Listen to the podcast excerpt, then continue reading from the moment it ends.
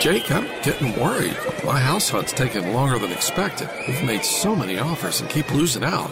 You could really use the JAG advantage. What's the JAG advantage? The Jim Allen Group, number one real estate team in the state since 1996, with the largest inventory of home sites in the Triangle, 11,000. And they rep more than 65 communities. The Jim Allen Group? Oh, I get it. The JAG advantage. Learn how you can score with the Jim Allen Group at thejagadvantage.com. Equal housing opportunity.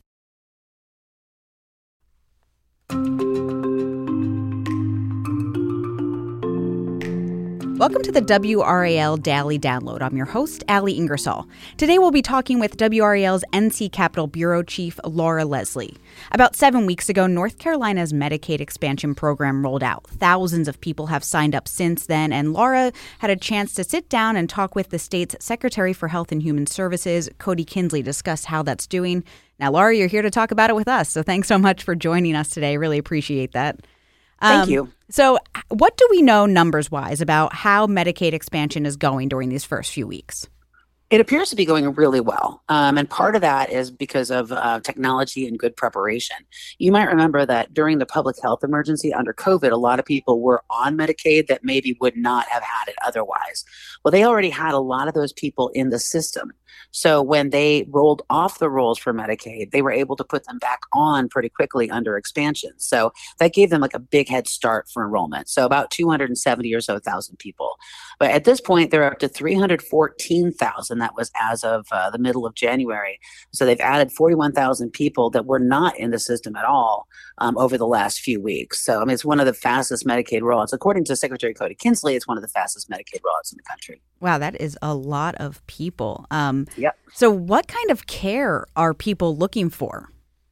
Well, so far, um, you know, the, it seems, you know, the, uh, the, looking at seven weeks of data, so not a ton, right? Mm-hmm. But but um, what they're seeing a lot of right now are number one prescriptions, and these are prescriptions for things like um, heart conditions, blood problems, asthma, you know, things that are real sort of life threatening issues you know that people man you can manage pretty easily with medication. And you don't know whether these people have maybe not been able to take it or have been having to pay for it out of pocket. But at any rate they've seen 150000 uh, prescriptions filled just in that new enrollment population. Uh, there's also a, a, lot of demand for dental care. Um, you might not realize but medicaid also covers comprehensive dental care as well as medical.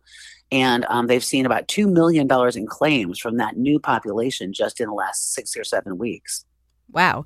Yeah, I think the medication thing is really interesting because, like the question you brought up, what have people been doing otherwise? Yeah, I think that depends on the person. Some you know, some people do you know they pick between food and and and, and prescriptions. Yeah. You know, so yeah. Definitely. Um, so, when you talked with Cody Kinsley, the state secretary of Health and Human Services, was he surprised about any of these numbers or anything that we're hearing? He was not because they had already figured out that they could use their system to already sort of automatically enroll a chunk of people. Um, I think he's pretty pleased with the 41,000 already, though. I mean, especially over the holidays, that's pretty good. Because um, you think about how many days off the state had, you know, for that amount of time.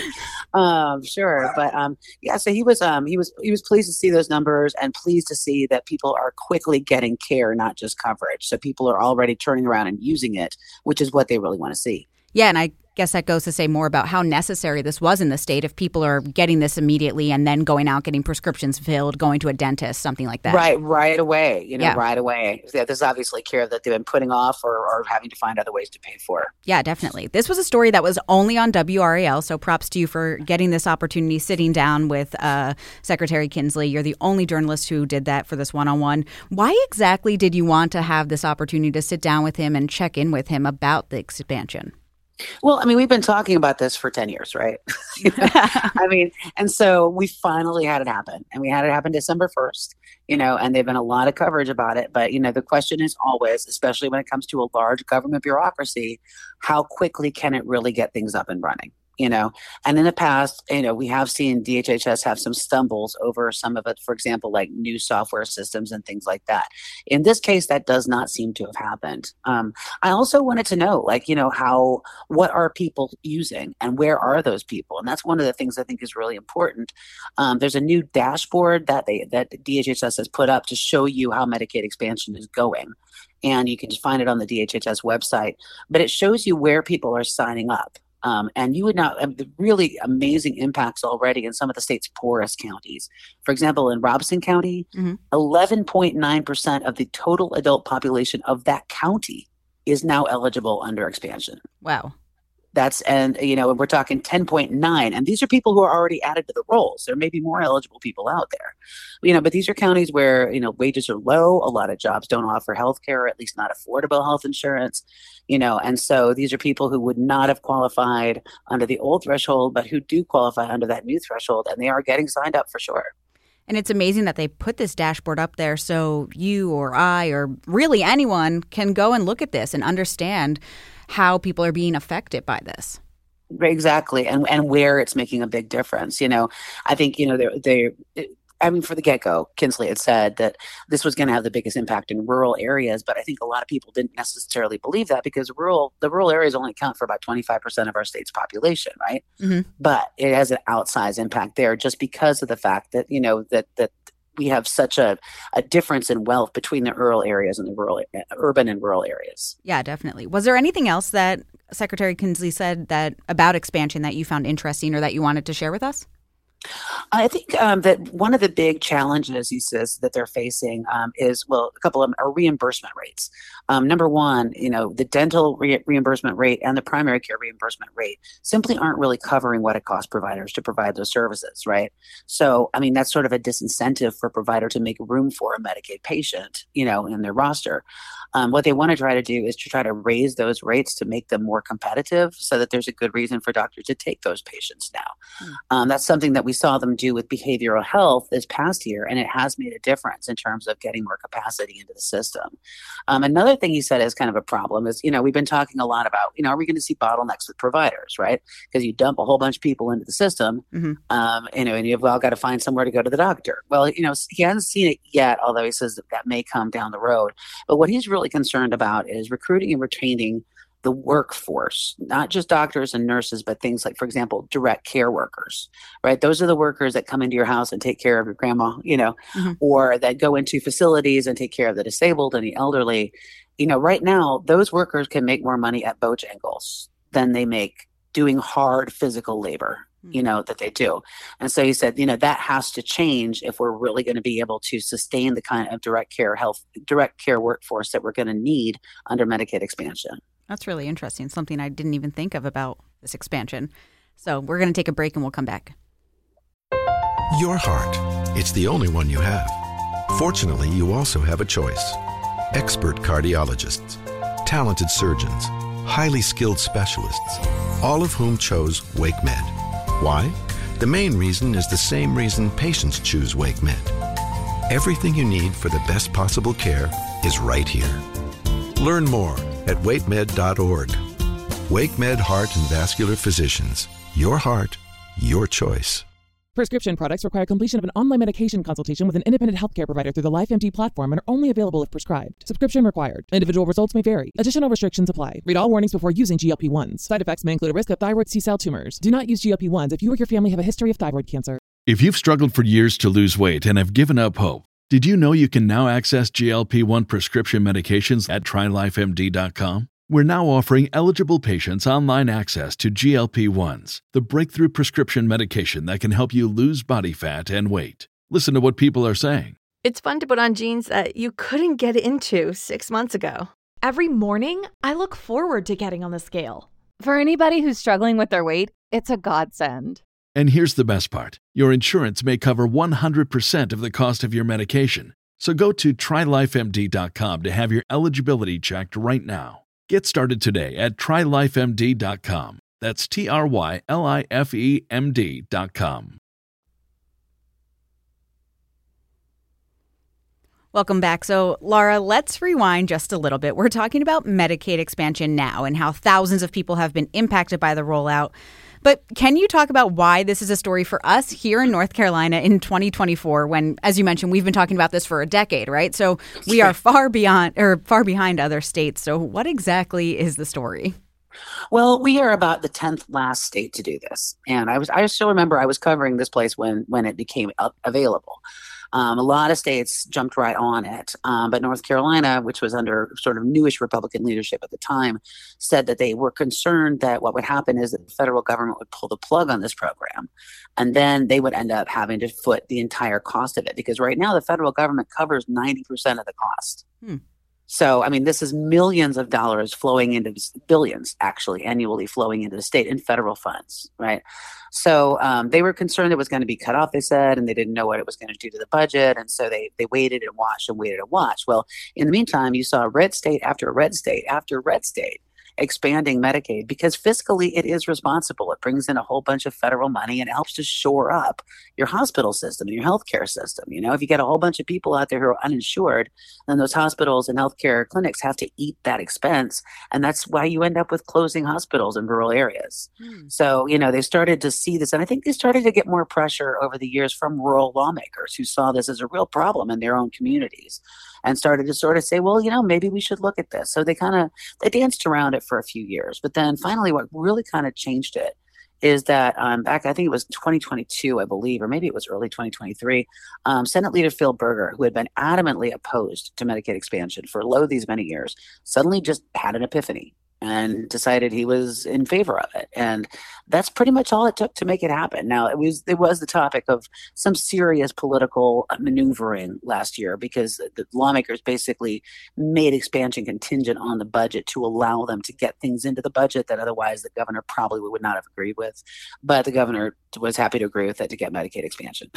So that's that's how we ended up here Okay. And since we are one of these last states, we have census data that looks at how many people were lacking coverage. It's about 9% of the state's population reported that they didn't have health care coverage during the last uh, community survey, which is a good amount of people here for our state. So, a lot of people then that means they don't really they have insurance so they don't really understand what happens if you don't. So can you just kind of touch on what it means if someone doesn't have insurance and why this expansion is so critical to so many people? Sure, and I, you know, to preface this, um, you know, you say nine percent of the state's population didn't have healthcare coverage. That's actually a big improvement over like 2010, because mm-hmm. it used to be more like 13, 14. So I'm guessing a lot of these folks either have gotten jobs that have insurance, or they've been able to get coverage on um, the ACA website, the marketplace, right, Obamacare. Mm-hmm. Um, however, the problem with Obamacare, well, it's not a problem, but Obamacare was designed it, it anticipating that states were going to expand Medicaid. Hmm. So it had so basically you had to make a certain amount of money to to qualify for uh, for assistance because they assumed that if you made less than that, you were already going to be covered, right? Because your state was going to expand Medicaid. Mm-hmm. Well, a lot of states didn't expand Medicaid, so you had what was called the gap. So you had people who were making just too much to qualify for Medicaid and not quite enough to qualify for help. So they would have to pay full price for Obamacare. So that left them in, in, in a hole because these are the, exactly the people who could not afford to pay full price for this stuff, right? You know, and that's really important when it comes to, I mean, obviously personal health, but also the state's fiscal health. Because you think about, you know, I mean, you take health, take high blood pressure medication, right? I mean, that's that's uh, like a buck, you know, for a month maybe. Um, but you have somebody come into the ER with a stroke and no insurance. That is a huge amount of money. Hmm. Yeah. Right. And those and, and it's that that is really the difference. That preventive care um, the ability to catch things early to, for example, to manage diabetes rather than have somebody have an amputation and have to go into assisted care. You know, I mean, it really, you know, it really allows the state to to to reduce what it's going to have to spend down the road on some of these acute medical conditions by helping them to manage them better out front.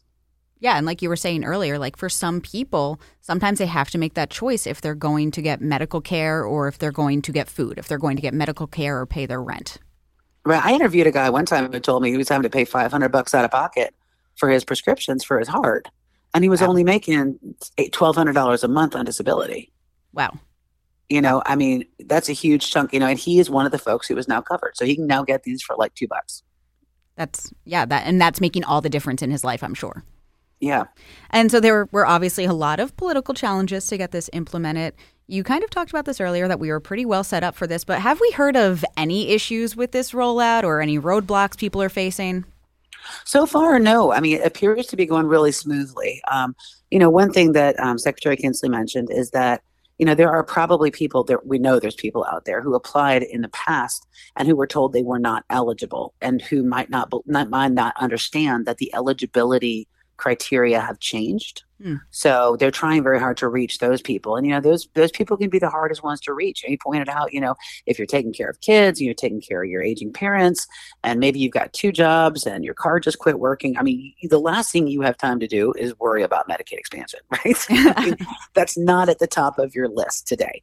Um, but they really do want to get the word out, so they're working with, um, for example, faith leaders, right, in churches or community groups that you know people might be connected to otherwise to try to get word out from what they call trusted leaders, mm-hmm. you know, people who have credibility in their community to let people know that they should go and try to do this and get signed up. Um, one other thing I think is is pretty cool. This is a great idea, is that they now have the hospitals set up. So if you end up in there with an acute issue, let's say, and you are not covered, they are going to find out if you're covered, and if you're not, and if you're eligible, they will help you apply. Oh. Because it is in the hospital's interest for you to be covered because they get reimbursed and it's in your interest as well. So, you know, they are really trying to pull out all the stops in terms of making sure that at the point where people need the care is the point where they're checking to see whether or not you'd be eligible. Yeah, uh, that sounds really proactive that they're doing this. Um, and I think the faith leaders, we saw a lot of success with that during COVID. So it's interesting that this is coming after COVID because they probably learned this during the right. pandemic.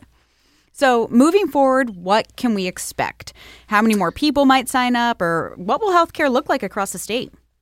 Well, it's probably going to be, you know, there may be some difficulties getting in to see providers for a little bit because you got about a million people who didn't have coverage, you know, who may now have some coverage. And um, those folks are going to need to find providers, and it's going to take a little bit of time for the market to balance itself out, right? Because if you've got if you've got nobody who can pay for healthcare services in a county, then you're not going to have providers for that, mm-hmm. you know. Um, but otherwise, they estimated that as many as 600 to 650,000 people might be eligible. It looks like they've captured about not quite half of that yet. So, um, so you can expect that this will continue to go on. There's going to be a paid media campaign coming up, I expect, um, to try to get the word out to folks and get people signed up. You know, and again, I mean, this is this is for people's best, you know, for their benefit, but it's also for the benefit of the healthcare system because it means money that comes in to reimburse that can be used for to pay nurses, uh, to pay for tests, you know, to, to lower rates for other people. So, um, so they they really are really trying to get this done. Well, thank you so much, Laura, for talking with us today and sharing all of this. And thank you for listening to the WRAL Daily Download. If you've listened to this podcast on WRAL.com or the WRAL News app, you can also find it on Apple Podcasts, Spotify, or anywhere that you listen to podcasts. Follow the show so you don't miss another episode. Thanks for listening.